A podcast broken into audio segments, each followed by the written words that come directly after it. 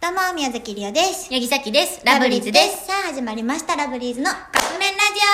オ今日はブルーペンライト過去青の炎さんよりいただきましありがた。とうございます。えっと、ハローショーの衣装の展示にラブリーズの衣装が飾られることになるとしたら、うん歴代の衣装を展示してもらいたいですかあ、歴代のどの衣装を展示してもらいたいですかえ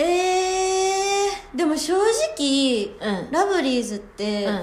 あの、歴代の衣装も着るねん。うん。だから、普通に困りそう。え、でも、飾っといて、あやっぱ今日あの衣装着るんやったら、どれに行けばそいっいから取れればいいのえー、じゃあ、あの、デニムの衣装かな。デニムうん。あ最近の最近のやつ。あー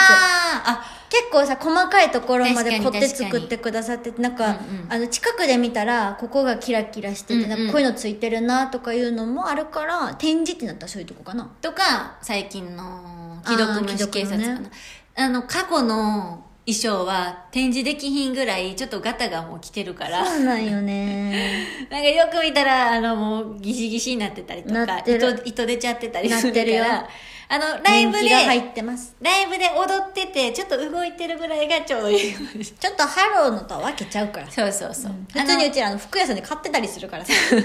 あのあの一番最初のチェックのさ、うんうん赤と紺の赤と紺のやつなんて毛玉できちゃってるからね、だってもうあれ5年着てるから、うん、うん、 5年着てる5年着てる普通なんやったのら服5年も着ますかってなんやったらあのリオちゃんの赤の方うんの衣装を着て歩いてる人何人か見た、そう やろでももうもはや民ってことはもう5年前の服やから確かにそうあれなんか売ってないんかなそういうフリマサイトみたいなのにいや買 うなじゃあ新しくなれるやんあ確かに探してみる、